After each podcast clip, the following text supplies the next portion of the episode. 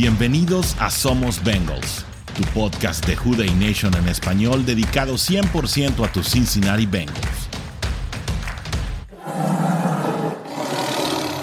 Hola, ¿cómo están Juday Nation en español? Mi nombre es Orson G y me da mucho gusto estar de regreso con ustedes como todos los martes, salvo el martes de la semana pasada que pues hicimos una breve pausa para darle lugar a los equipos del Super Bowl para que fuera una semana enteramente dedicada al gran evento de la NFL. Me da mucho gusto estar con ustedes. Vemos que ya hay varios de ustedes conectados, que la Juday Nation sigue igual de prendida que siempre y me da mucho gusto darle la más cordial de las bienvenidas, no solamente a quienes nos acompañan, sino a quienes están aquí en el panel. Empezamos con el buen Oscar Varela, Oscar Bicentenario. ¿Cómo estás desde el centro de la República, Oscar? Bienvenido de regreso a Juday Nation en español, Somos Bengals. De regreso, amigo Orson, de regreso, así como, como dices, ¿no? Después de la resaca del Super Bowl y pues muy contento aquí, la verdad, de, estar con ustedes nuevamente, eh, a gusto, de, verlos por aquí, de ver que ya están por aquí también nuestros amigos, ¿no? Y como dices, bien prendidos y en modo off-season, ¿no? Hay que, hay que ver de qué, qué sorpresas nos depara esta, esta pretemporada. Eh, pues digamos aquí en comunicación es lo importante, ¿no? Que, que, esto no se enfríe, que la Juday Nation siga al pendiente. Y pues aquí vamos a estar al pie del cañón, ¿no? Dándole seguimiento a, a todo lo que pase. Un gustazo verte por aquí, amigo, y verlos a todos los demás también. Ya por aquí pronto estará el, coach y Pierre, espero, y, y pues toda la Juday Nation, ¿no? Sobre todo también. Así es, ya estaba conectado el coach, pero tuvimos algunos problemitas de audio, eh, fue por el técnico para resolverlos. Mientras tanto, les recordamos que este programa de Somos Bengals está disponible en Spotify y todas las plataformas de audio, lo pueden encontrar todos los miércoles a partir de las 9 de la mañana en la plataforma que a ustedes les guste y muchísimas gracias a todos los que eh, nos acompañan a través de esa vía. Saludamos a todos los amigos del Facebook también, donde muchos de ustedes nos están sintonizando en este momento, a los amigos que nos eh, también nos encuentran en Twitter a través de eh, nuestro perfil, que es arroba WDNEMX. Ahí también nos pueden encontrar y obviamente en nuestro canal de YouTube de Juday Nation en español. Y bueno, para más información también está la página que la pueden encontrar ahí abajito de Oscar, ¿no? Más bien acá abajito de Oscar en judaynationlat.com. Ahí está toda la información relacionada a tus Cincinnati Bengals. Y bueno, pues eh, muchísimas gracias a toda la gente también que ya se está conectando. El buen Fabricio fue el primero en dejarnos un mensaje. Nos dice, Juday, saludos a todos. Saludos para ti, mi buen Fabricio. Ya está el buen Tulio también, claro. Eh, buen Tulio dejándonos un Juday. Y bueno, obviamente muchos saludos para todos. Está Adrián Macedo también de Iztapalapa para el mundo. Eh, saludos a todos y saludos a ti, mi buen Adrián. Eh, dice también saludos a Oscar, a Oscar Bengalpidia, nos dice eh, mi buen Tulio. Tulio. Perdón. Francisco José Rochín también nos dice, Jude, pasé mal, fíjate, justo en este momento. Saludos, con cuidado, con cuidado. sí. Y el Cap Bengalorian desde Torreón, Coahuila, nos dice saludos, saludos a toda la Juday Nation. Ahí disculpen la falla. En una mecánica tan normal como es pasar saliva, ¿no? con cuidado, con cuidado aquí. Así es. Pero bueno, eh, pues empezamos el modo off-season, mi querido Oscar. Así y hay un montón de cosas de las cuales eh, pues estamos eh, pues listos para hablar dentro de este programa. Y yo quisiera esperar al coach para, desarrollar el primer tema que tenemos acá en, eh, dentro, de los, dentro de los seleccionados. Pero yo creo que un tema que tuvo ocupada a toda la Juday Nation eh, fue el hecho de que tanto Luan Arumo como Brian Callahan e incluso Dan Pitcher, que es uno de los eh, coaches de, de quarterbacks, de los coaches de Callahan, pues tenían posibilidades de irse, ¿no? Anarumo estaba siendo considerado para el puesto de entrenador en jefe allá en Arizona. Eh, Brian Callahan estaba siendo también eh, considerado para ese puesto y también estaba siendo considerado por eh, los Potros de Indianápolis. Y Dan Pitcher tuvo entrevistas para ser coordinador ofensivo de los Bucaneros de Tampa Bay. mientras le damos la bienvenida al coach Muñoz, esperemos ahora sí podamos escucharte fuerte y claro, coach. Bienvenido, ¿cómo estás? Pues no, seguimos con el problemita de audio. Se oye ahí un, pequeño corte.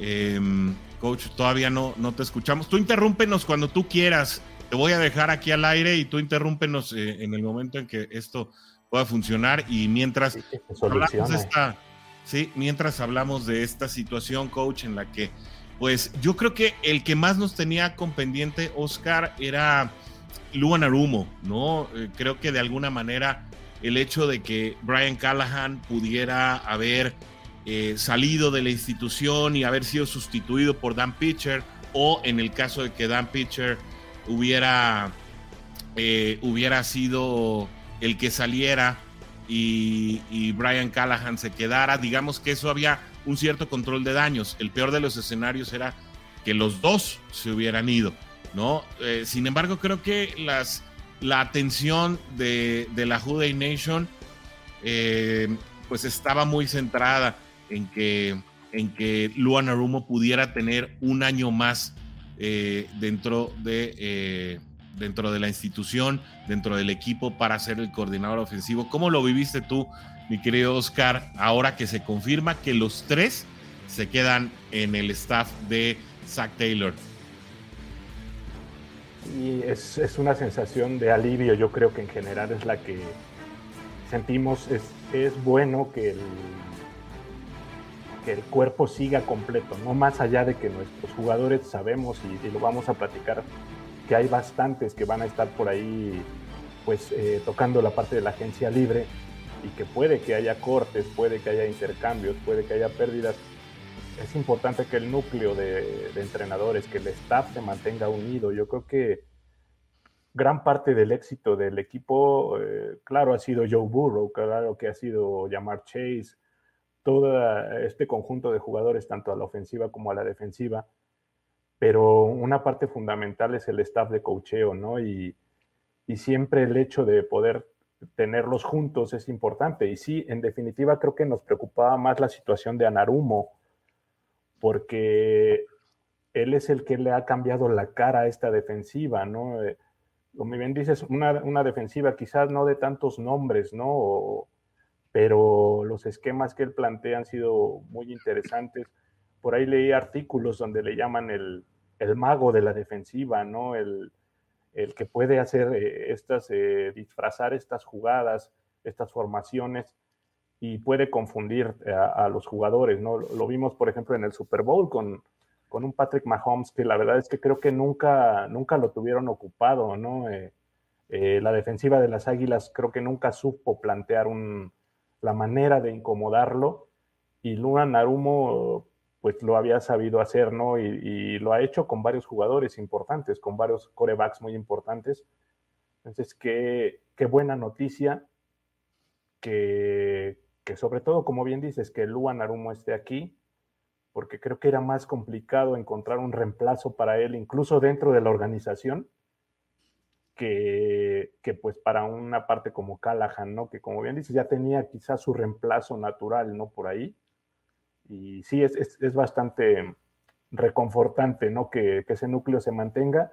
Y esto creo que nos hace albergar una, una buena esperanza, ¿no? Para la siguiente temporada, donde yo creo que nuestros Bengals, pues ya de hecho en, Las Vegas están por ahí, si no me, si no me equivoco, dentro de los cinco primeros con, con posibilidades de llegar al Super Bowl.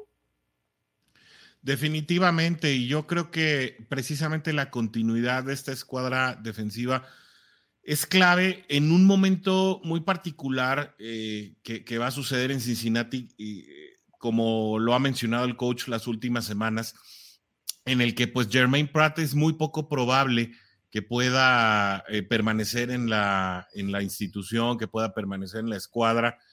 y que otro jugador que es muy evidente que ya está pronto a salir, pues es Jesse Bates. Si bien el tema del, el tema de, del salary cap, ¿no? O el tope salarial que se incrementó aproximadamente en 24.6 millones de dólares, más o menos, eh, sí va a dar espacio para, para trabajar a lo mejor eh, algunas extensiones o, para renovar algunos jugadores.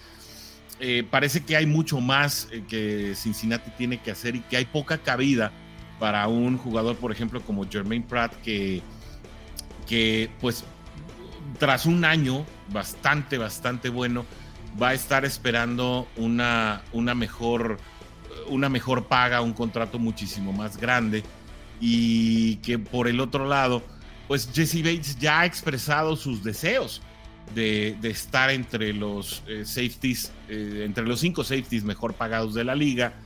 Y bueno, con ello, obviamente, creo que Cincinnati tiene otras prioridades en otros, en otros lados del campo, ¿no? Empezando por el contrato de Joe Burrow, que creo que es una de las mayores interrogantes eh, en el sentido de saber si si es que Joe Burrow tendrá lo que le llaman un city friendly contract, ¿no? Un contrato amigable con la ciudad en el que pues se pueda se pueda permanecer o es decir, eh, permita que eh, los demás jugadores y aquí estamos hablando específicamente de sus receptores, estamos hablando eh, de algunos a lo mejor jugadores que pudieran venir en contratación de agencia libre para la línea ofensiva, si es que no llegan por el draft, pues eh, le den la apertura de poder conservar a, algunos de ellos o traer alguna, alguna especie de talento de la agencia libre. Y yo creo que el contrato de Joe Burrow precisamente va a ser el que va a ser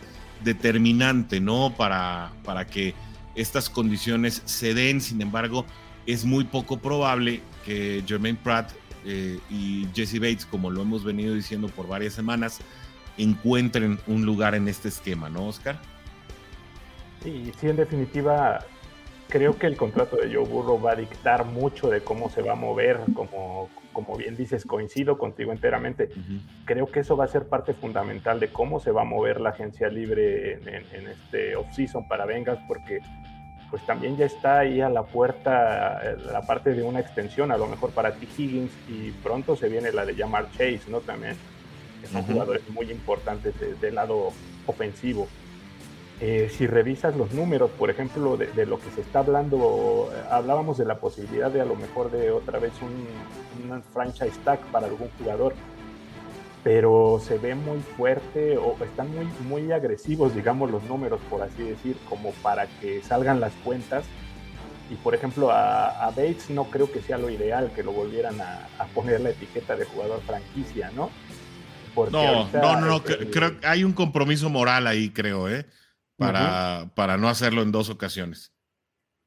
Sí, además de que, mira, eh, revisando números, es lo que te digo, el contrato de, un jugador franquicia para un cornerback está alrededor de los 18 millones de dólares y, y ese dinero es, va directo al, cap space finalmente, no, no lo puedes diferir como otras situaciones, ¿no? Y, hablando de los linebackers, está también cerca de los 20 millones un, un franchise tag como para dárselo a Pratt, creo que sería muchísimo dinero, ¿no? Sí, a pesar de que tuvo un año espectacular, pero creo que todos vamos a estar de acuerdo en que no los vale, ¿no? Sí, no lo vale y, yo no sé qué tan dispuesto esté también a negociar, ¿no? O sea, yo no sé qué tanto qué tanto le llame la atención el decir, eh, pues estoy en un equipo pues que se ve francamente contendiente para el año siguiente y no solo para el año siguiente, para años por venir, ¿no? Pero yo no sé qué tanto, qué tanto pueda pesar en, ese, en su aspecto emocional quizá. Es decir, yo prefiero permanecer con este núcleo eh, y no sé cuánto pueda castigar, por así decirlo, sus, sus pretensiones económicas, ¿no? Y, eh, se ve complicado que, que, cualquiera de ellos dos se quede todavía en el equipo porque seguramente en otro equipo van a encontrar mejores condiciones o un equipo que tenga más espacio libre para poderlos negociar. Entonces, luce difícil y como bien dice, yo creo que lo que va a dictar la forma de mover el off-season y, la agencia libre va a ser el contrato de, Joe Burrow, no cómo se pueda negociar. Adelante, coach. ¿Qué tal? ¿Cómo están? Buenas noches. Ahora sí, qué bar. Nunca había estado tan contento de escucharte, coach. Creo que ya. Sí, ya. lo logramos. Después de unos problemas técnicos, eh, aquí estamos. Está bien. Perfecto. que ya estás por aquí. Pues hablábamos de los movimientos que se antojan, ¿no, coach? Te doy un poquito de pie. Eh, en cuanto al franchise tag, pues todavía creo que no hay mucha certidumbre de a quién se lo pueden colocar en esta temporada. Eh, finalmente T. Higgins está en el último año de su contrato. Creo que también eh, parte de las incógnitas que se tienen para este año y un tema que no se ha manejado mucho es precisamente cómo se va a manejar el tema de T. Higgins, ya que muchos jugadores novatos y, y veteranos cuando están en su último año de contrato y las cosas no se ven muy claras, dejan de jugar y dejan de presentarse, ¿no? Pasó con Le'Veon Bell, pasó con Antonio Brown, bueno, ha pasado en, cantidad de casos. No creo que sea el caso de, T. Higgins, pero sí parece que él va a ser el franchise tag del año que viene. Es una situación que se viene cantando, ¿no? Pero vamos a concentrarnos en 2023 y, bueno, em, ¿qué movimientos estás tú eh, más o menos anticipando? Eh, o cómo o qué manejos estás tú pensando que, va a ser el front office de Cincinnati para, para la franquicia en este año? Fíjate que, eh, bueno, un tercio del equipo es el que está eh, como agente libre o, bueno, termina contrato. Muchos de ellos son jugadores reservas o que dan soporte al equipo, ¿no? El caso de Brandon Allen, el caso de eh, Bruce Sample, el caso de eh, Jalen Davis, muchos jugadores de segundo equipo que pueden firmar contratos pequeños. ¿no? La otra opción es eh, ver qué va a hacer Cincinnati con eh, algunos de los jugadores que representan la parte superior del, del tope salarial. Y en particular voy a hablar de dos jugadores que tres jugadores, perdón, que pudieran ser candidatos a reestructurar su contrato. El primero es Tyler Boyd, el segundo es eh, Joe Mixon y el tercero es eh, Lyle Collins. Eh, no dio lo que, lo que, lo que esperábamos. Eh, arrastró una lesión toda la, temporada y terminó lastimado una rodilla y no va a estar listo para el inicio de la temporada. ¿no? En el caso de Tyler Boyd, bueno, pues es el séptimo jugador con mayor tope salarial de esta escuadra, ¿no? En estos momentos. Y es el receptor número 3 de, Cincinnati, ¿no? Entonces él, él debe estar consciente que, que, pudiera la oficina acercarse a tratar de estructurar su contrato, a lo mejor darle un par de años, eh, garantizarle algo de dinero como bono y este, bajar el, el salario anual. Y el otro es, Joe Mixon, ¿no? Ya lo, ya lo platicábamos, este, eh, lo platicaba contigo fuera de, del programa. Eh, y hay mucho rumor de que es uno de los jugadores que pudiera eh, ser cortado o en su caso reestructurar su contrato, ¿no? ¿Por qué? Porque en este momento la, la, la posición de corredor no es tan valorada en, los equipos contendientes. Acabamos de ver en el Super Bowl a Isaiah Pacheco, novato de séptima ronda, que percibe un sueldo de 870 mil dólares eh, anuales, ¿no? Muy diferente a los... 10.7. Eh, ah, bueno, 10.7 millones que, que, representa Joe Mixon para esta temporada, ¿no? Entonces creo que... En el CAP, ajá. Sí, entonces creo que Cincinnati puede ser algo por ahí. Ya vimos que, eh, no le duele el corazón a esta nueva administración de cortar a jugadores emblemáticos, el caso de Carlos Dunlap, el caso de AJ Green. Entonces creo que por ahí vienen movimientos interesantes, ¿no? Sí, especialmente coach, y bueno, obviamente ahora le toca la palabra a Oscar, pero especialmente señores cuando Cincinnati por vocación, y lo dijo el coach toda la temporada, ¿no? Nos dimos varios agarrones ahí, de los muchos que nos damos. Eh, Cincinnati no es de vocación terrestre, de manera que no tiene sentido tener uno de los, de los departamentos eh, de corredores con mayor impacto en la liga. Cincinnati es uno de los siete equipos que más gasta en el, en el departamento de corredores cuando netamente su vocación no va eh, en función de este tipo de juego. Creo que ahí es cuando hace mucho más sentido tener a Samaji Perrine, tal vez eh, pues como un jugador que, es, efectivo para correr. Los números con Mixon fueron parejos en, en, muchos momentos de la temporada o en muchos partidos, ¿no? Tener a un jugador como Trevelyan Williams que mostró buenas cosas en la última parte, prácticamente después de que Chris Evans empezó a desaparecer ahí por falta de confianza después de un par de errores en un partido. La verdad es que ese partido le salió carísimo. Y, bueno, ver si, si en el draft se trae un, pues una nueva oportunidad. Por ahí el coche y yo semblateamos en sexta ronda a, un chico de buenas, de buenas aptitudes o si se apuesta por, por el talento que ya hay en casa. Entonces, pues parece, Oscar, que, que permanecer con un departamento de corredores que te represente 18 millones de dólares, eh, prácticamente un poquito abajo del 10% cuando tu carga eh, de jugadas no va por ahí, no resulta, ¿no? No resulta muy lógico. Y no, no hace sentido en este momento pensar en, esa parte, ¿no? Y, y sí, y, coincido. La verdad es que yo te lo puedo decir, eh, Mixon para mí es uno de los jugadores que, más me gusta cómo juegan, que, siento que es un, líder ahí en el equipo, pero sí, en definitiva, en esta campaña su rol cambió, su, su forma de, de jugar, su forma de atacar. No sé qué pasó y siento que tuvo un cierto bajón, ¿no? Dentro de lo que ha sido el equipo, eh, lo veíamos incluso aquí en los programas, comentándolo con los amigos también de la Juday Nation. Muchos decían, es que ¿por qué no se le da la oportunidad a, a Samaje Pirrain sobre Mixon en algún momento, ¿no?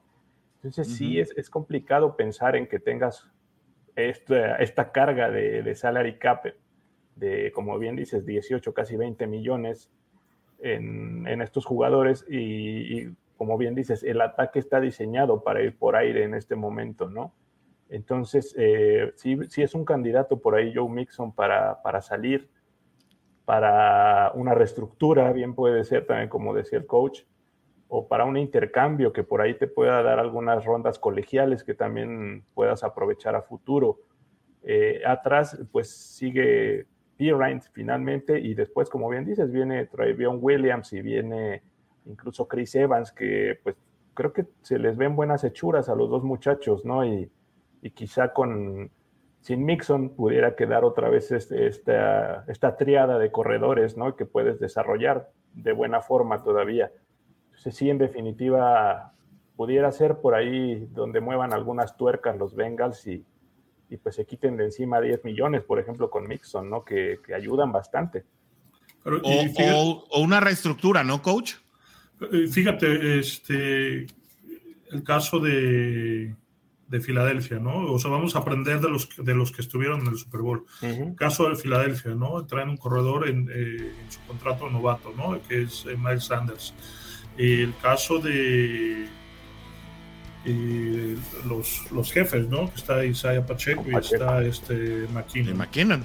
El caso de de Búfalo, ¿no? Que se quedó atrás de nosotros, pero eh, traen corredores complementarios, que está eh, Zach Moss y Singleton, ¿no? Singletary.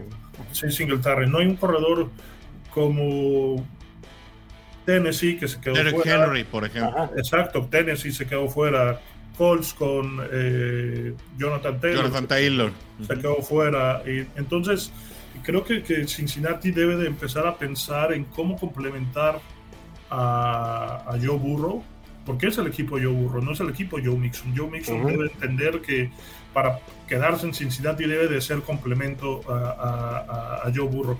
Y esto en algún momento Zach Taylor lo platicó y, lo, y en la entrevista de salida eh, que tuvo eh, la semana pasada eh, lo mencionó brevemente, ¿no? que él, agradece cómo Mixon entiende que, que, se tiene que volver un complemento de esta ofensiva que tiene múltiples talentos. ¿no? Entonces, yo creo que, que, es una de las decisiones más fáciles que tiene Cincinnati que, eh, en esta agencia libre.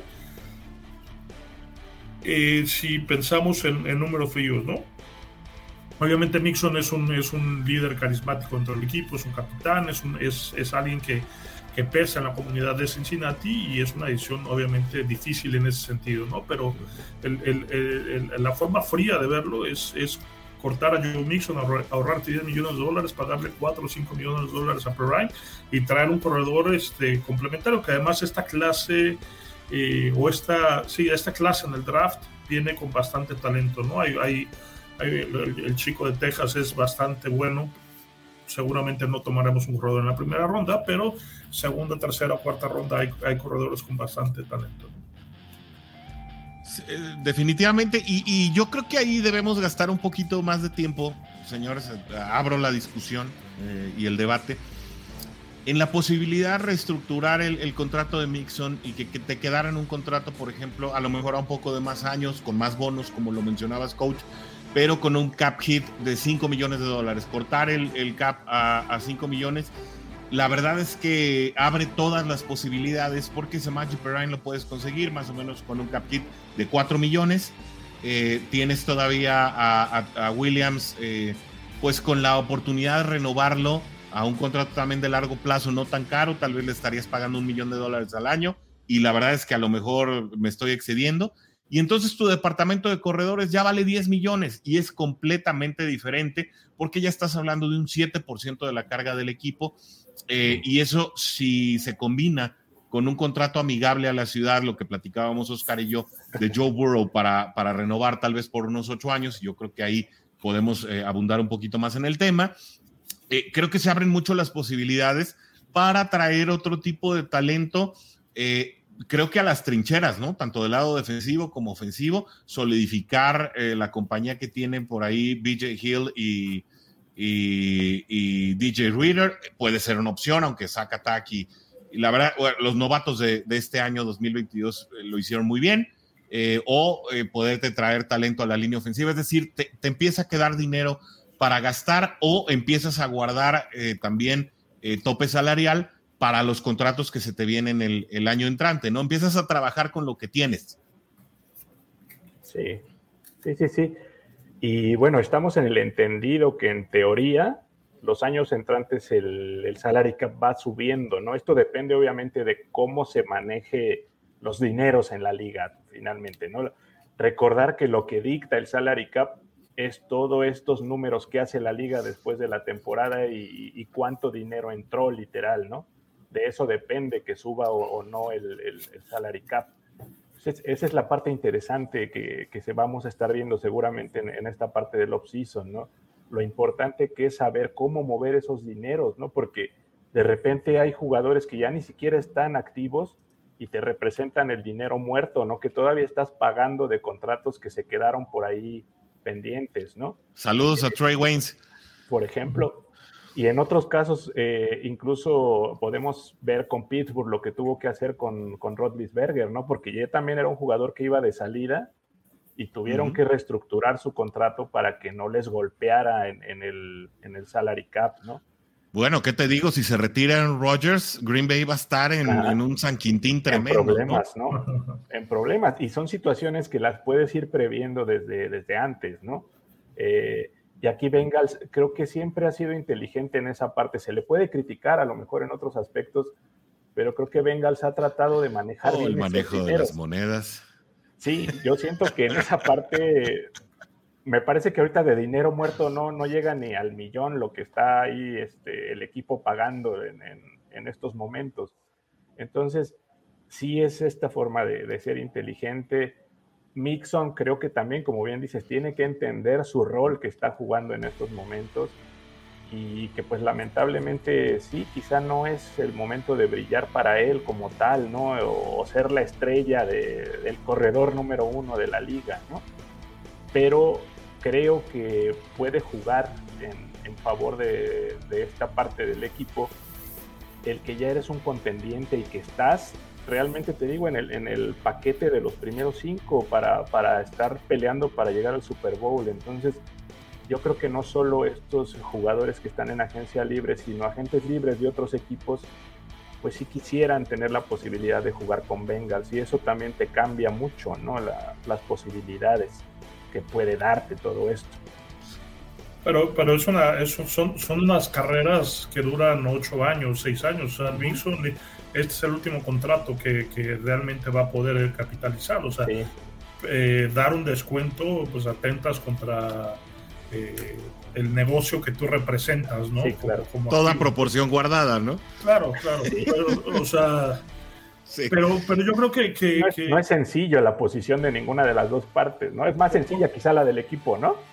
Claro, porque es, es, es negocio y piensas en, 53, no en uno, ¿no? Es, y es el caso de es el caso de Jesse Bates, ¿no? Por eso Jesse Bates no firmó ninguno de los dos años que le ofrecieron contratos eh, con unas sumas que lo hacían eh, el mejor pagado o el top 3 de los, de los mejores pagados eh, como backs defensivos, ¿no? Pero otra vez, ¿no? Hay que, hay que, hay que ver un poquito hacia afuera y entender qué es lo que, qué es lo que debe hacer Cincinnati, ¿no? Este, tiene, tiene dos caminos. Eh, y lo platicábamos con ustedes eh, durante la semana, ¿no? Eh, pagas, pagas a, Burro, obviamente, que, que ese debe, sobre eso debe girar el equipo. Pagas a Chase, posiblemente vean la manera de extender a Higgins y todos los demás. Talento en línea ofensiva lo tienes que escoger en primera y segunda ronda, los cuatro o cinco drafts que siguen, porque son jugadores que se van a ir, ¿no? Entonces tienes que estar alimentando ese, ese flujo de jugadores talentosos, porque ya no va a haber un, Ted Carras al que puedas eh, extender, eh, no, va a haber un Jonah Williams que te pueda estar bloqueando, un Alex Capa, o sea, Alex, eh, perdón, Cordell Bolson, en, dos años se va a ir porque va a venir un novato que tiene que ocupar su lugar. Entonces, es uno de los caminos que tienen que hacer Cincinnati. El otro es como lo ha hecho, como lo hizo, como lo está haciendo Mahomes, como lo hizo Tom Brady, que jugó con, que están jugando con receptores eh, salidos de, de, Walmart y siguen siendo protagonistas, pero eh, en, el caso de, de, Mahomes tiene una línea ofensiva que vale, que vale la pena, ¿no? O sea, es lo que tienes que, que, ver, ¿no? Entonces... tienes que ver dónde apuntalar el equipo finalmente, ¿no? ¿Qué, qué parte te conviene Claro, Y, y, además, olvídate la defensa, porque el, domingo no hubo defensa que, que pudiera parar a ninguno de los dos quarterbacks, ¿no? No, no, no. Fue un, juego enteramente ofensivo. Y, otra vez caemos, ¿no? En la piedra angular es el contrato de Joe Burrow. Y mucho se ha manejado en los medios locales de allá de Cincinnati. Ya saben que yo ando de metiche siempre por allá viendo qué es lo que se dice dentro de la ciudad. Y, algunos especulan que, que la estructura del contrato de Joe Burrow pudiera estar basada en un porcentaje del salary cap, lo que a mí no me parece una locura, porque precisamente te da una situación, sí, tal vez un poquito de incertidumbre a futuro, pero eh, digamos, es manejable para ambas, para ambas partes si es que ambas partes tienen voluntad de negociar y sobre todo, como ya lo ha dicho Joe Burrow en varias ocasiones, él quiere conservar a sus armas alrededor de él. Y yo creo que cuando hablamos de armas estamos hablando de dos. Estamos hablando de ese one-two punch que además es creo que tan importante en, en esta liga, que parece no recargarse tanto al juego por tierra y, es muy espectacular en el juego por aire. Yo creo que el otro lado de la moneda de lo que decía el coach es el otro equipo que llegó al Super Bowl, Filadelfia, ¿no? Que con una muy buena negociación en el draft pasado consigue a AJ Brown, pero que también eh, consigue a Davonta Smith en el, en el draft del año pasado y tiene un one-two punch espectacular. ¿Qué pasa? Eh, pues es más o menos un caso similar, ¿no? Porque inviertes una primera selección alta en un Jamar Chase, que es pues prácticamente una garantía, ¿no? Eh, una, garantía sin firma, si tú quieres, ¿no? Cuando te traes una, una selección tan alta, pero digamos que las expectativas eran muy buenas, sabiendo ya la conexión que existía entre Joe Burrow y Chase, eh, se confirma en su primera temporada, etcétera, y un muy buen draft con T. Higgins, ¿no?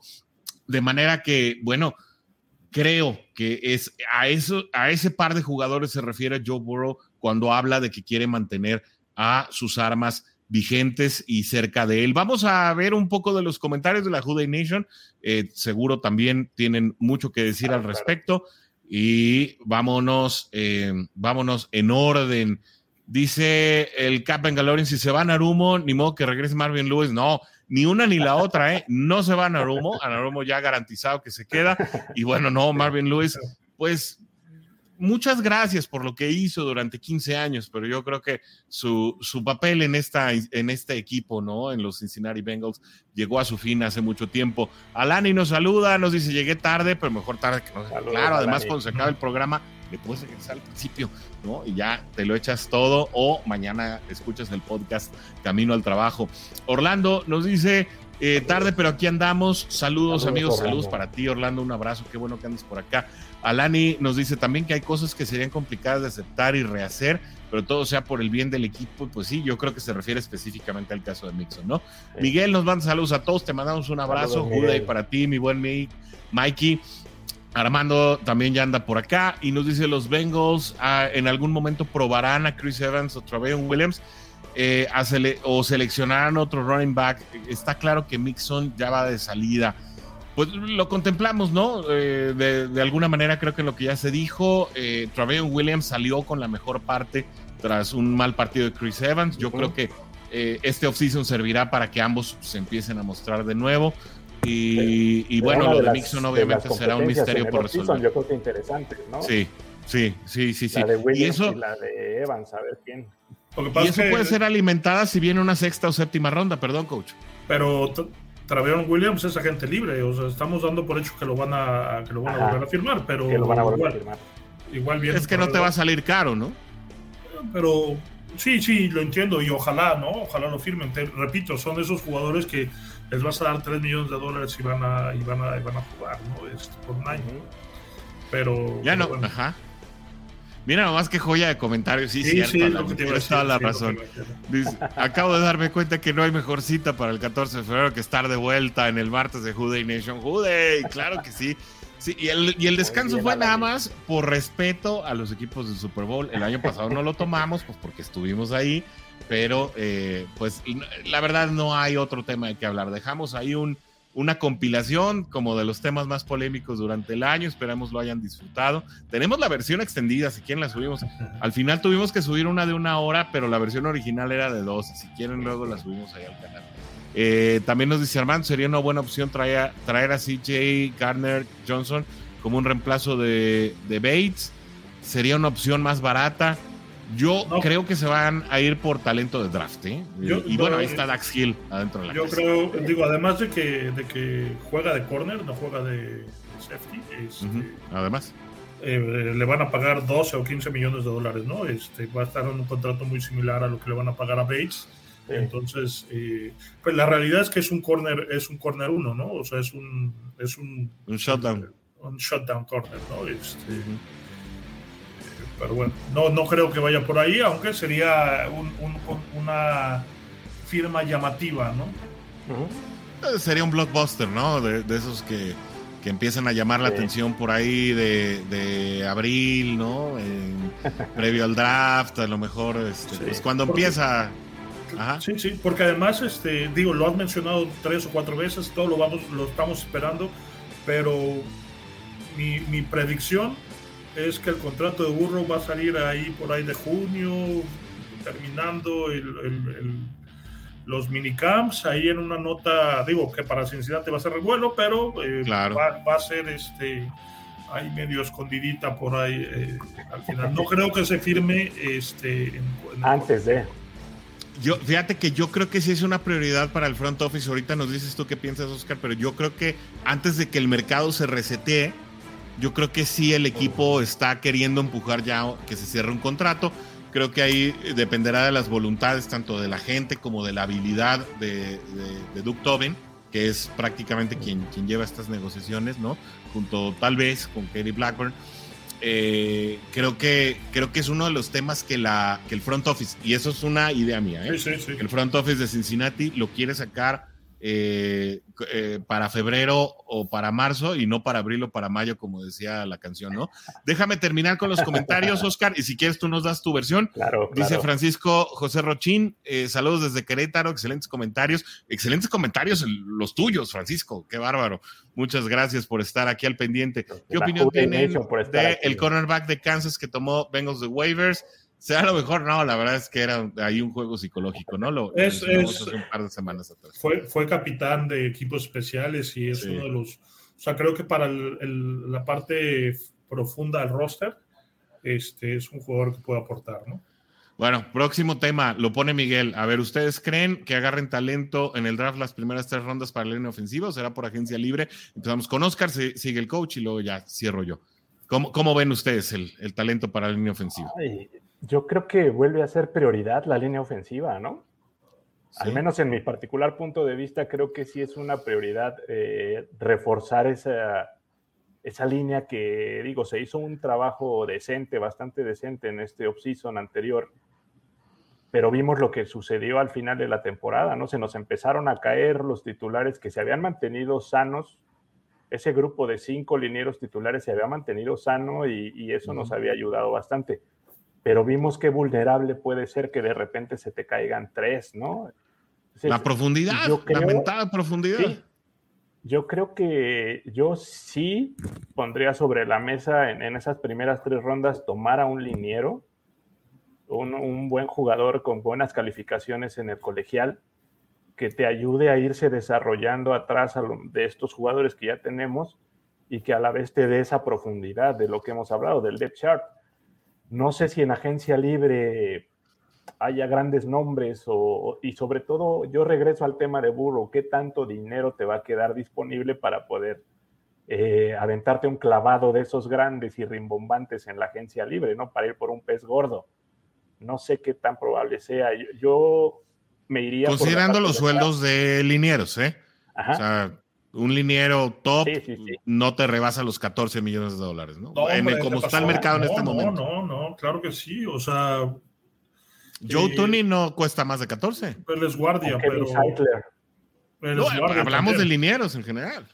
No, yo, mira, si vas a gastar en agencia libre, hay dos nombres: es Orlando Brown y es Mike McGlinchey, ¿no? Nada más. O sea, por Pero ¿cuánto te representaría, coach? Por ejemplo, el dinero, ¿cuánto Claro, claro. Pero volvemos a lo mismo, ¿no? ¿Qué camino quiero eh, explorar Cincinnati? Yo creo que el camino es, es Joe Burro, llamar Chase y T. Higgins, ¿no? y desarrollar talentos atrás, ¿no? Que vayan renovando tu línea finalmente. Y, en el draft yo creo que, que, puede estar listo ahí Broderick Jones, un, chico de, de, Georgia, pudiera estar puede caer.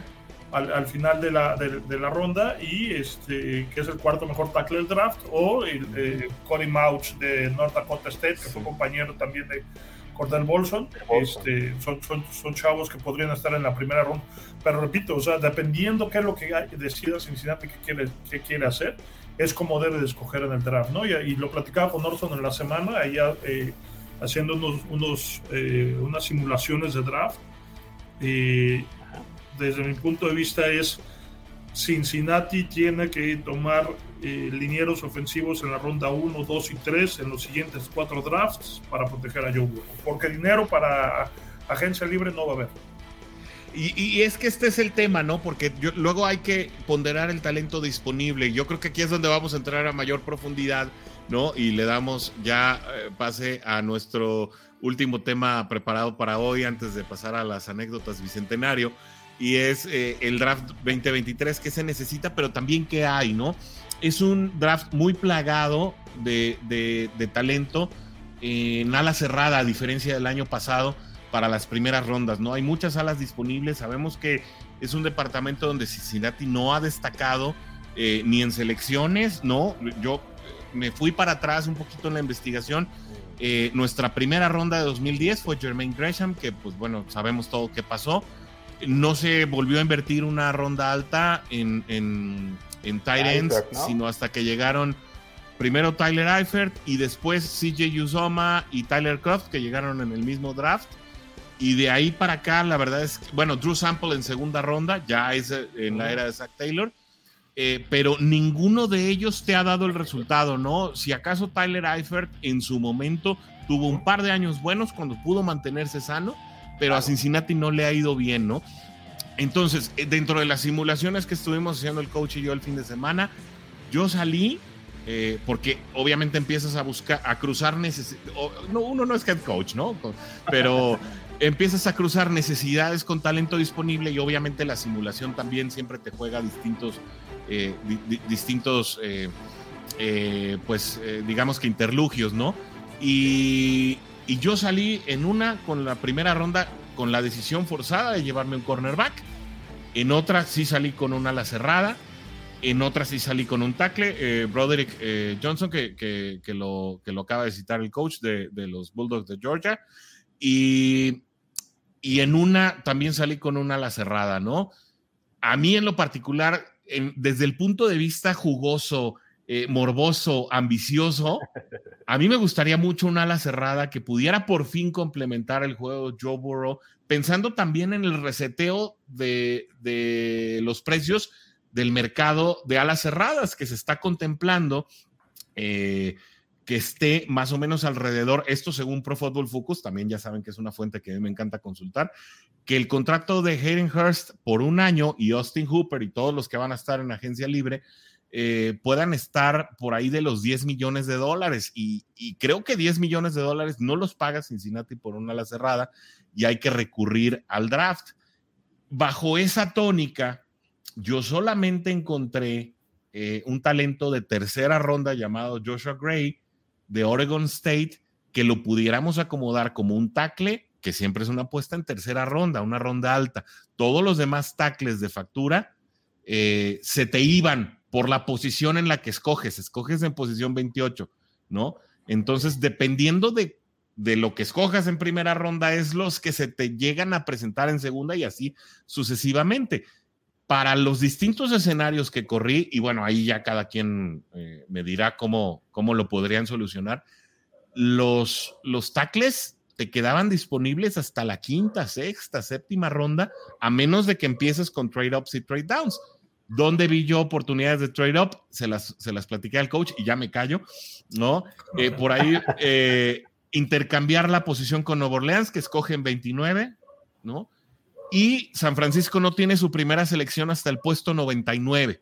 ¿no? Son equipos de la otra conferencia con los que son posibles las negociaciones, ¿no? Porque normalmente no le quieres regalar eh, o intercambiar capital de draft con, con equipos de tu misma conferencia.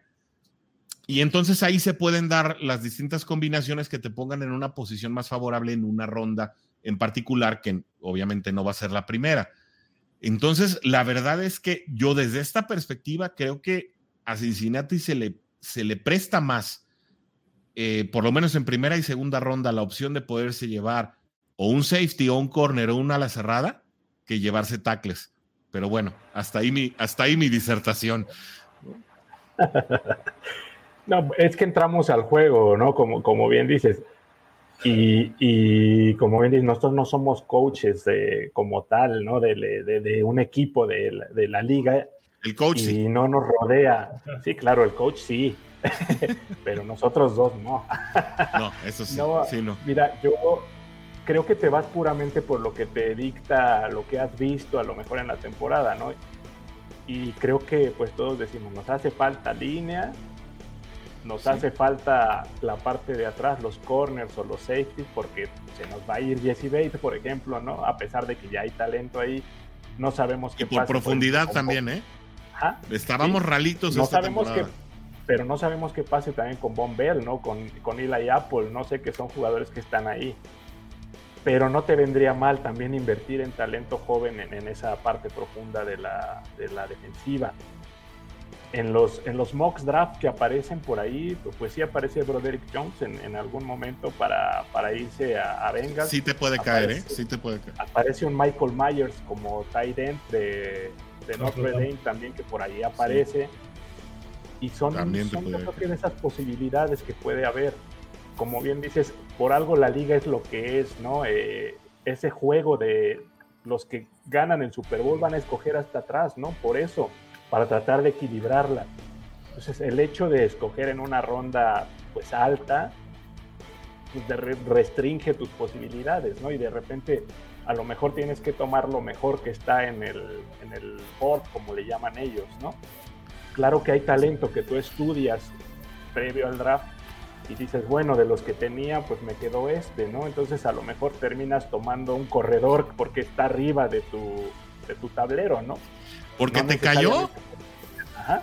Sí, pero Dax Hill le cayó a Cincinnati el año pasado. Pero, pero Cincinnati no puede pasar otro año sin línea ofensiva, ¿no? O sea, es la, la ventana se, ya. La, ventana se cierra, ¿no? Si no proteges a Joe Burrow, si no lo capturan menos de 40 veces en la próxima temporada, eh, este equipo no va a ganar un Super Bowl a pesar de que Joe Burrow juegue con nosotros 10 años, ¿no? Y esa es una es una realidad y tienes que, que, ver la manera de dónde lo vas a sacar, ¿no? Este, la línea ofensiva de, Filadelfia, 70 capturas en la temporada, más 3 más en postemporada, no tocó. Y cero en el Super Bowl. y no tocó a Mahomes, ¿no? O sea, sí, no lo tocaron. Entonces, este, y habrá fingido la lesión y para que lo aplaudieran y lo idolatraran, volvió a cojear en el juego. La realidad es que Mahomes tuvo un día de campo contra, contra Filadelfia y por eso es el jugador más valioso, ¿no? Entonces, si queremos que, que, los Bengals estén en esa posición el próximo año, eh, tiene que haber línea ofensiva eh, como sea, en agencia libre o en draft, ¿no? Todo lo demás, que, entiendo muy bien los comentarios, son jugadores complementarios alrededor de lo que, de lo que es tu, tu, asset más valioso, que es Joe Burrow, ¿no? ¿Cuál es la ventaja que tiene Mahomes? Que tiene el mejor ala cerrada de la liga, ¿no? Pero fuera de eso juega con, con, con, Juan Pérez o Carlos Pérez ahí en el ¿no? Este, entonces, este... No, son jugadores top los que tiene ahí rodeándolo, ¿no? hoy hay una polémica ahí en Twitter donde Juju Schuster se burla de, de, las, de un jugador de Filadelfia, ¿no? Y le contesta AJ, AJ Brown, le dice, oye, pero tú estabas a punto de salir de la liga si no es que Mahomes te rescata la carrera. Es que eso, eso hacen esos corebacks, ¿no? Brady rescató la, la, carrera de Hogan, de Edelman, de, de no sé cuántos jugadores que, que, que, iban a estar vendiendo seguros, ¿no? Eh, y, y, eso es lo que, lo que puede hacer Cincinnati, ¿no? Pero necesita línea ofensiva.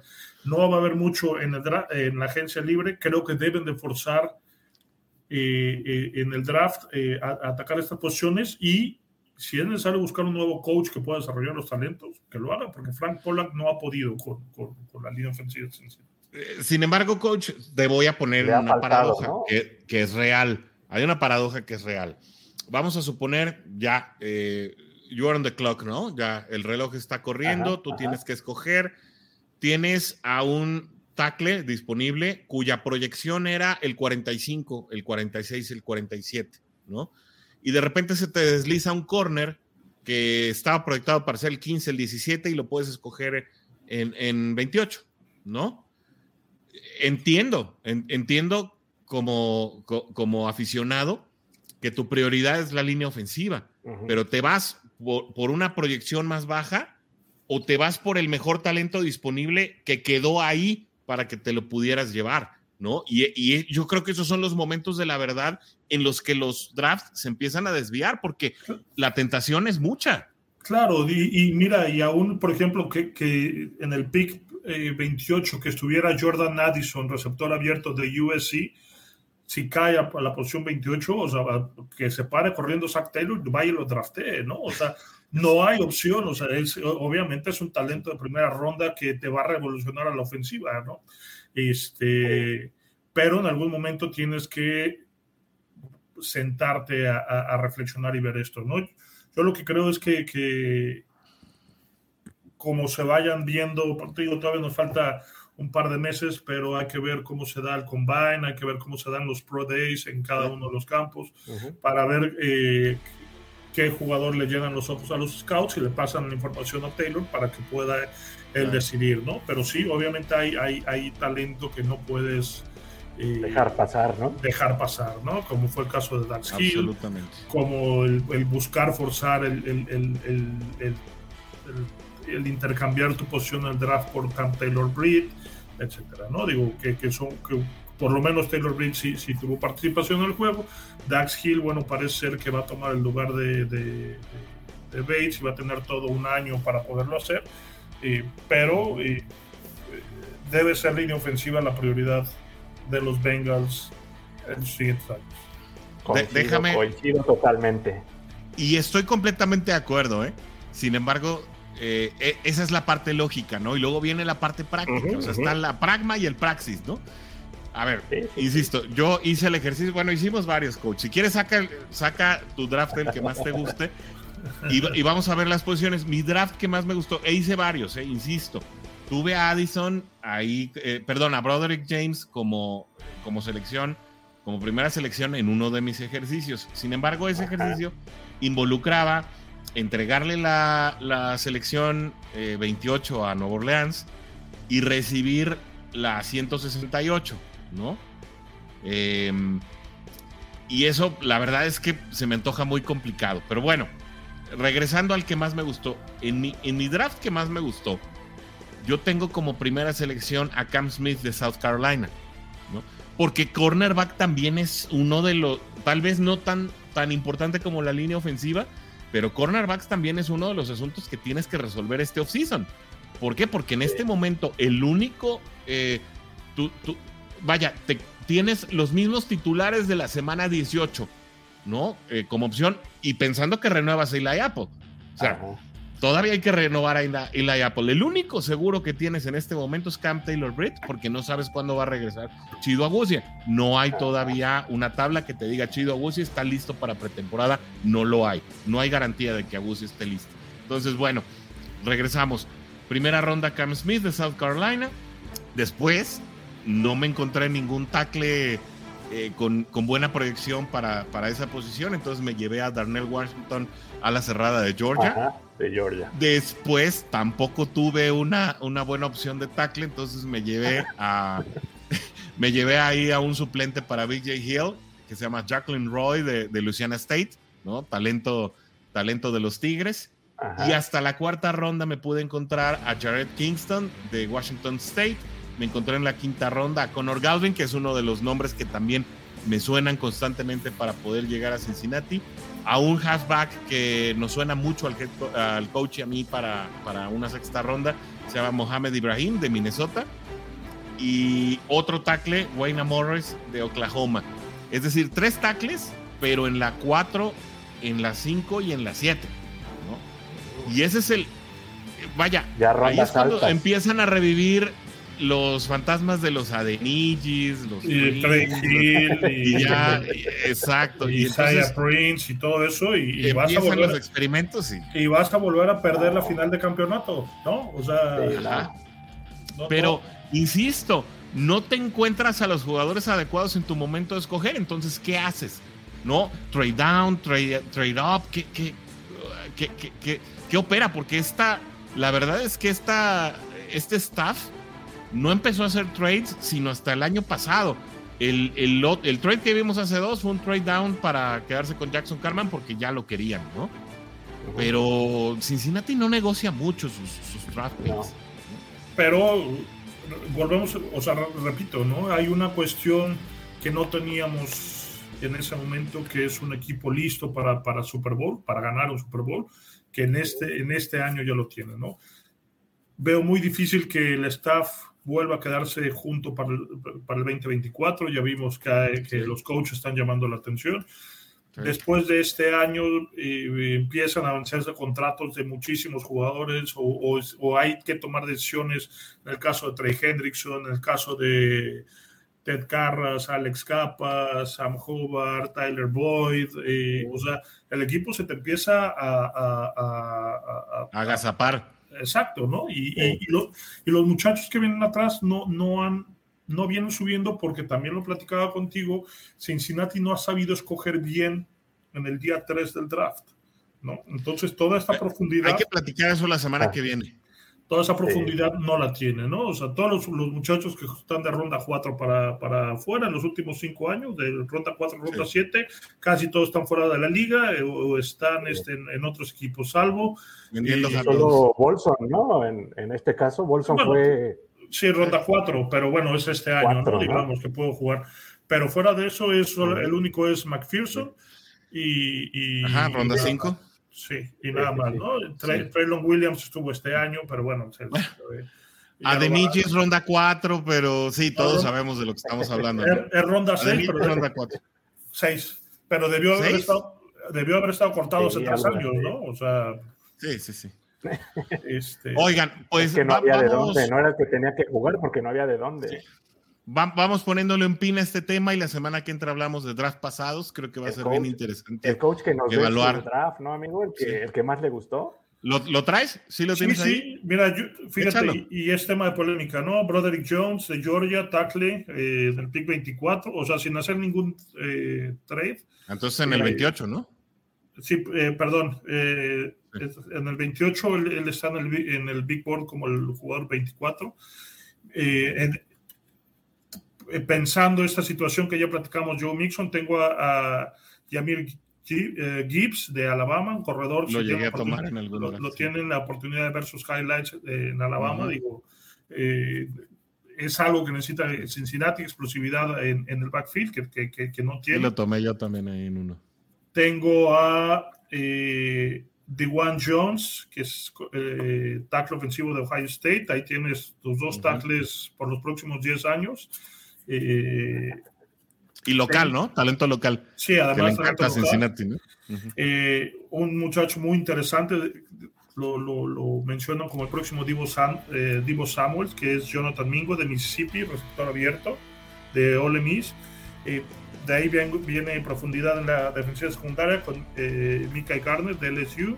Tengo un ala cerrada eh, de Michigan, Luke Schoon, eh, Schoonmaker. Y Nick Jones. Sí, pues sí, perdón. Y Nick Jones de Ball State en la ronda 7, ¿no? Este, profundidad en, en, la defensiva secundaria, jugadores que van a jugar eh, un par de años en, el, en equipos especiales el ala cerrada para darle profundidad atrás de Horst, que yo espero que lo firmen, no por 10 millones. Ahí es Potrack, que es una página que, que, simula muy bien los contratos que le firman a los jugadores. Eh, trae, un, trae, un, contrato por, por, un año y 7 millones de dólares, más o menos. Eh, pagables, ¿no? Altos, pero pagables. Pero si le das 10, este, es, una locura. 10 ¿no? 10 no los va a pagar Cincinnati. Lo que está el franchise tag, ¿no? En 10, 11 claro, mejor lo, lo, lo, franquicias, ¿no? Este, Jonathan Mingo, seguir dándole armas a, a, Burro, los dos tackles que ya mencioné y un corredor este, explosivo en un contrato de novato, porque en cuatro años este muchacho se debe de ir y, vendrá algún otro jugador para tener ese departamento eh, barato, ¿no? por decirlo de una Oigan, pues vamos con más comentarios de la Juday Nation porque se viene la anécdota bicentenario y está bueno, la verdad es que nos va a llenar el corazoncito, ¿no? Eh, dice mm, Alejandro Camaleño, un abrazo, mi buen cama. Dice Jude, y sí concuerdo, la línea ofensiva es prioridad porque también son los que ayudan para abrir los espacios a los corredores. Sí, no, bueno, y eh, sí, es trascendental, ¿no? Como decía el coach, tener una buena línea. Anita Polar, qué bueno que andas por aquí, un abrazo para ti. Feliz Día de la Amistad, un abrazo, sí, igual para ti, eh, con, muchísimo cariño, Ana, y para todas las Football Girls. Eh, dice Armando, también la posición de cornerback debe ser algo para tener en cuenta. Ya ven, ya ven, la Nation consecuenta. Eh, sobre todo porque Agusi puede no volver al nivel del año pasado. Bueno, uno que regrese y otro que regrese al nivel, ¿no? Apple es agente libre, así es, tienes toda la razón. Miguel nos dice, Bolson fue seleccionado en rondas bajas, la cuarta y salió buena. Eh, Carman fue en la segunda, fue segunda ronda y aún no logra ser titular. Pero bueno, ahí, ahí hay que confirmarlo en su posición, ¿no? Porque... jugó mejor al final de la temporada. Sí, no lo hizo tan mal, ¿no? Eh, Alani nos dice, bueno, no, no sé por qué puso los ojitos, pero Está bien. Este, hay que observar. Dice, gracias por la cita tan exacta para hacer feliz a un corazón de la jungla. Eso sí, un gusto volverlos a verlos en la programación habitual. Un gusto que estés con nosotros, Alan, de verdad. Muchísimas gracias y te mandamos un fuerte abrazo. Y Fabricio nos dice, deberíamos hacer recap de esas prácticas para ver qué tantos aciertos tuvimos y ver que también conocemos a nuestro front office. Eh, lo, lo, lo, tenemos, ¿eh? Tenemos el del último draft. No nos fue tan mal el último draft, ¿verdad, coach? Eh, por ahí, eh, por ahí tengo el video donde yo decía, puede llegar Dax Hill, y pum, llega Dax Hill, ¿no? Pero bueno, dice Fabricio, son excelentes gurúes, me gusta mucho su análisis. No, pues a nosotros nos encanta estar platicando con ustedes y que nos, y que nos sigan la, que, que nos sigan la loquera, ¿no? Eso es, es, que, lo, principal. mejor, que estén aquí con nosotros. Luego hay, hay algunos lados que parece plática borrachos, ¿no? Entonces este, aquí tratamos de evitar eso y Primero llegar sobrios, ¿no? Sí. No, nos encanta respetar a la audiencia, la verdad, y, darle este, contenidos de calidad. Además, eh, hay, que, hay que documentarse un poquito antes de, ponerse enfrente del micrófono, ¿no? Sí, y a, lo mejor nos andan viendo porque... Por respeto a la gente que nos ve, ¿no? Claro. Sí, porque yo sé que siempre están muy al pendiente de nosotros. Les agradecemos mucho que también nos estén viendo, aunque no comenten, ¿no? Pero bueno, eh, Oscar, tú traes una anécdota bicentenario bien bonita, bien, bien bonita. El, eh, el campo, el piso es todo tuyo. Platícanos, ¿qué pasó esta semana? No, pues pasó algo que a todos nos llenó el corazón, como bien dices. Algo que venía siendo ya muy esperado por nosotros. Eh, en este caso, si hablamos de jugadores que, que, toda su, su, carrera la tuvieron con Bengals, pues aquí llega por fin el segundo seleccionado al Hall of Fame, después de Anthony Muñoz, que era el único puramente Bengals, ¿no? Que, que estaba en el Hall of Fame. Eh, porque podemos hablar, por ejemplo, de un Charlie Joyner que jugó en Bengals y que está en el Hall of Fame, pero fue parte de San Diego, o de un Terrell Owens que también está en el Hall of Fame, pero fue parte de otros equipos. Y que, Dick LeBeau, por ejemplo. Dick LeBeau, que también está por ahí. Pero si hablamos de Bengals de, cepa, de corazón, solo Anthony Muñoz estaba y ahora está muy bien acompañado por fin por pues, nuestro querido Ken Riley. Lástima que es póstumo este, este homenaje ¿no? que le hace la liga y el reconocimiento que estuvo ahí pendiente por años y años, porque ahorita que platiquemos un poquito más, vamos a ver qué clase de jugador fue Ken Riley y qué clase de persona es, era Ken Riley también. Entonces, por eso decidimos aquí en la sección de, nuestro Who Are Day eh, traerlo para que hablemos un poquito de, este gran jugador que pues merecía ya desde hace muchos y muchos años, creo que tenía esa deuda pendiente la liga con, con este jugadorazo. Te voy a interrumpir tantito, Oscar, porque yo una vez me di a la tarea de comparar sus estadísticas con las de Troy Polamalu, que entró casi en fast track. Y Ken Riley en algunas incluso destaca eh, por encima de Polamalu en temporadas que tenían muchos menos partidos. ¿eh? Sí, hay que tomar en cuenta, era otra liga, era otra forma de jugar entonces, eh, la verdad es que sí, si, lo ponemos aquí en, números, por ejemplo, 65 intercepciones, son muchas, la verdad es que son bastantes. Y del momento en que él se retira, por ejemplo, era el cuarto con, más intercepciones a nivel de, todos los tiempos. Y desde que él se retiró, me parece que, únicamente Rod Woodson ha podido superar ese número de, de intercepciones. Y actualmente Ken Riley sigue siendo el número 5 con más intercepciones en toda la historia de la liga. Entonces, la verdad es que una deuda pendiente, así lo podemos decir, creo que con todas sus letras, la que tenía la NFL, un jugador que dio 15 temporadas a muy buen nivel para nuestros Bengals y que nunca fue seleccionado al Pro Bowl, por ejemplo. ¿Sabes, siendo el líder de intercepciones de toda la liga. Claro, ¿sabes de qué, de qué, de qué jugaban colegial? Seguramente se lo traes, ¿no? coach, claro. Sí, sí, mira, ese dato es bien interesante. Era coreback, amigos, para toda la Juday Nation. Este era un coreback, Ken Riley era coreback y, y hablan de que era un muy buen coreback. Claro que te pones a analizar, por ejemplo, en, en esos momentos Estados Unidos era otro totalmente, ¿no? y por años y años Exactamente, se negó la calidad de, un, de jugadores de color, como así se llaman, o, afroamericanos, ¿no? De otra forma. Y aunque eran bastante buenos, no se les daba la oportunidad de, ser líderes, de ser coreback en ofensiva. Pero además, este, la, visión de Paul Brown, perdón, eh, la visión de Paul Brown, ¿no? Que lo, digo, la, anécdota dice que, que lo vio este, se equiparon el primer día y le dijo, no, no, no, no, tú vete allá con los backs defensivos. tú vas allá atrás. Y, la, ventaja que dicen que tiene es la, habilidad que tenía para pensar como coreback, pero jugar como back defensivo, ¿no? Y eso le ayudó muchísimo. Como bien dices, bien merecido. Pero sigue, sigue, perdón. Este, me acordé ahorita de la anécdota. No, no, no te preocupes, coach. No, claro. Todo enriquece, coach, como debe de ser. Y sí, es lo que te iba a decir, pero imagínate, por ejemplo, donde acabas de seleccionar a tu Greg Cook justo en el mismo draft que a Ken Riley. Y era jugaba con el 12. Joe Burrow de ese entonces. Con el 12. el 12 y el 13. era tu Joe Burrow en ese entonces. 12 y 13, justamente. Entonces, ¿cómo ibas a poner a competir a, a, un Ken Riley con, yo, con eh, Cook, ¿no? Que se supone que era tu apuesta al futuro, también tu, tu Golden Boy, por así decirlo, ¿no? Entonces, Oye, y que su suplente, además era Sam White, ¿no? El suplente Greg Cook era Sam White. O sea, ¿qué, qué, qué pedazo de historia es ese año, ¿no?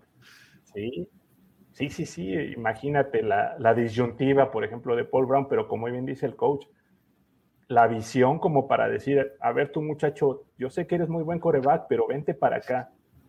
Y es eso, ¿no? Simplemente el, poder analizar desde tu lado defensivo cómo se mueve la ofensiva, pues te daba esa, ese plus, ¿no? Esa experiencia de, de ser un coreback, pues obviamente te iba a servir para estar del otro lado, ¿no? Entonces, como siempre hemos dicho, eh, nuestro querido Paul Brown, un visionario, ¿no? Un adelantado a su, a su época. Y de Ken Riley, pues, ¿qué más podemos decir, amigo? Jugó 15 temporadas, todas las jugó con Bengals. Es eh, junto con Anthony Muñoz, y como alguna vez lo comentó el coach, no es de los números retirados como tal del equipo, pero son de los números que no se han vuelto a usar prácticamente, ¿no? Porque es una situación como intrínseca, ¿no? Ahí es un homenaje del equipo. Si lo vemos, la única persona que lo, que lo ha vuelto a vestir fue en el año 2000 y fue un jugador, un pateador de despeje. Fue el único que lo ha vuelto a, usar este número 13 y yo creo que ya no se va a volver a usar, ¿no? Finalmente es un homenaje que le tiene que hacer la franquicia a Ken Riley y qué importante fue el hecho del Ring of Honor en este caso, creo yo, ¿no? Que no sé qué opinen ustedes, creo que catapultó este nombramiento de Ken Riley, creo que le ayudó. Sí, era algo, algo que, que, el equipo necesitaba, ¿no? Y esto lo viene a hacer eh, la hija de, de los Blackburn, Elizabeth, este, a darle todo este reconocimiento a los jugadores pasados, eh, darles, eh, crear este engagement con la comunidad que no se tenía, ¿no? Y al, provocar esto hace que la NFL voltee un poco a, ver la, historia tan rica que tiene la franquicia, ¿no? Independientemente de que han sido años de mucho, de mucho batallar, Sí, y jugadores emblemáticos, ¿no? Que yo creo que la única anécdota que te, que te agregaría, Oscar, es que pues fue participante de aquel primer Super Bowl de la franquicia. Aquí estamos viendo eh, dos de las, de las fotos eh, en contra de los 49 de San Francisco, con un muy novel Joe Montana, ¿no? Al, eh, al que, bueno, pues con el que se perdieron dos Super Bowls, pero bueno, ese es otro, otro tipo de historia. Eh, creo que también fue muy grato verlo como parte de, las celebraciones del 50 aniversario de la franquicia. Desgraciadamente no fue una temporada en la que Cincinnati pudiera ser eh, pues algo, algo meritorio ¿no? de, de, una celebración de este tipo. Sin embargo, como bien dices, no solamente permaneció toda su carrera en Cincinnati, sino que fue un jugador identificado con estos colores, ¿no? Eh, portó con orgullo el uniforme, vio la transformación del casco tradicional o del uniforme tradicional, el primero que gestó eh, el legendario coach eh, Paul Brown, y, vive la transición hacia el uniforme, hacia, hacia la primera versión, la versión beta del uniforme que permanece con el equipo hasta hoy, ¿no? Y ahí lo vemos eh, tomando su casco con, con muchísimo cariño y, bueno, con, con su jersey de esa, de esa versión beta ahí enmarcado, ¿no? Con su emblemático número 13. Un jugador que si la Juday Nation no, no lo conocía o no había oído hablar de él, de verdad investiguen porque fue un jugador creo que adelantado a su época, eh, que, eh, alcanzó logros bastante notorios, insisto, en una época en la que la NFL era muy distinta, y ya no hablo ya del tema racial, sino se jugaba muy distinto, se jugaba muchísimo menos y, y se jugaba pues con una tónica completamente distinta a la que conocemos hoy. Así que si se pueden documentar, hay muchos videos ¿eh? de, las temporadas de los 70 de los Bengals ahí en YouTube que lo pueden encontrar. Y de verdad que no está de más conocer un poquito más de la historia y te agradecemos, Oscar, por platicarnos de un histórico. Como ya los últimos datos, amigo, nada más. Échale. Mira, les doy, eh, nace en el 47 en, Florida, en una ciudad que se llama Bartow. Desgraciadamente muere en el, en el 2020, también en su ciudad natal, porque él regresó a, formar parte de, su comunidad y de su universidad. Eh, como les decía, seleccionado en, en el draft en el 69, en la ronda 6 y viene de una escuela que se llama la Universidad de Florida AIM. les cuento un poquito de, esta universidad. De hecho, por ejemplo, él es el segundo en la historia de esta universidad que entra al Salón de la Fama. El único que estaba es un receptor que se llama Bob Hayes y que jugó con los Vaqueros de Dallas y con San Francisco. Entonces, eh, también esta parte es especial, ¿no? Que es el segundo de los Bengals y el segundo de su universidad en, en poder entrar es una universidad pues pequeña, no tan conocida, y hay datos interesantes de esta universidad. Fíjate que volviendo a este tema racial muy álgido en algún momento, fue de las primeras universidades públicas, pero creadas en específico para personas de color. Mm. De hecho, incluso en el nombre de la universidad ha ido cambiando y es eh, AIM se refiere a que es eh, una universidad de agricultura y mecánica. Por eso es AIM. Esas son las siglas. Y fíjate que encontré los nombres que ha tenido la universidad a través de los años y les va a sonar fuerte porque todos tienen que ver con esta parte racial, literal. Eh, primer, su primer nombre eh, empezó en el 1887, fue fundada esta universidad, es una universidad ya de muchos años, y fue como esa opción pública para darle donde estudiar a las personas de raza negra, tal cual. El primer nombre se llamaba eh, Colegio Normal Estatal para Estudiantes de Color, tal cual ese era el nombre de la, de la universidad, el primero que tuvo.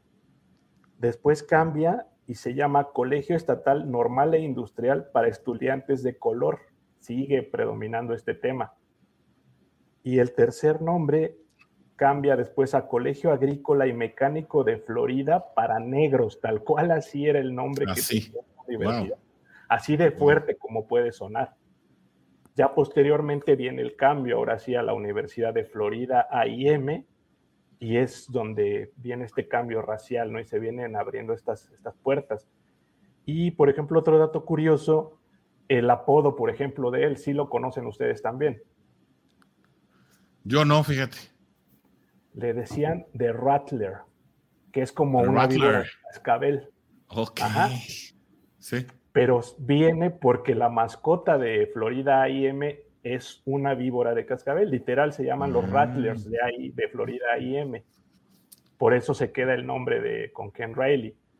si pueden ver, como bien dices, amigo, en videos, hay otro par de jugadorazos que también creo que podrían estar en el Salón de la Fama y eran parte de esa, de esa defensiva profunda junto con Ken Riley. Otro de ellos se llama Lemar Parrish. Uf. Y otro se llama Tommy Casanova. Por ahí. otra institución, ¿eh? Candidato al Ring of Honor, yo creo que. ¿eh? Sí.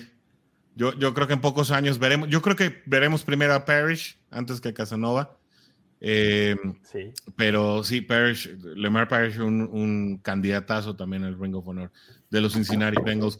Oye, pues muchísimas gracias. amigo. Ajá. el último dato, perdóname. Sí, sí, eh, sí. Después de retirarse, él habla, por ejemplo, perdóname, en el 79, fíjate que hay una anécdota que él estuvo a punto de colgar ya los tenis. Dijo, yo ya no quiero jugar en este equipo, porque él no veía un rumbo definido.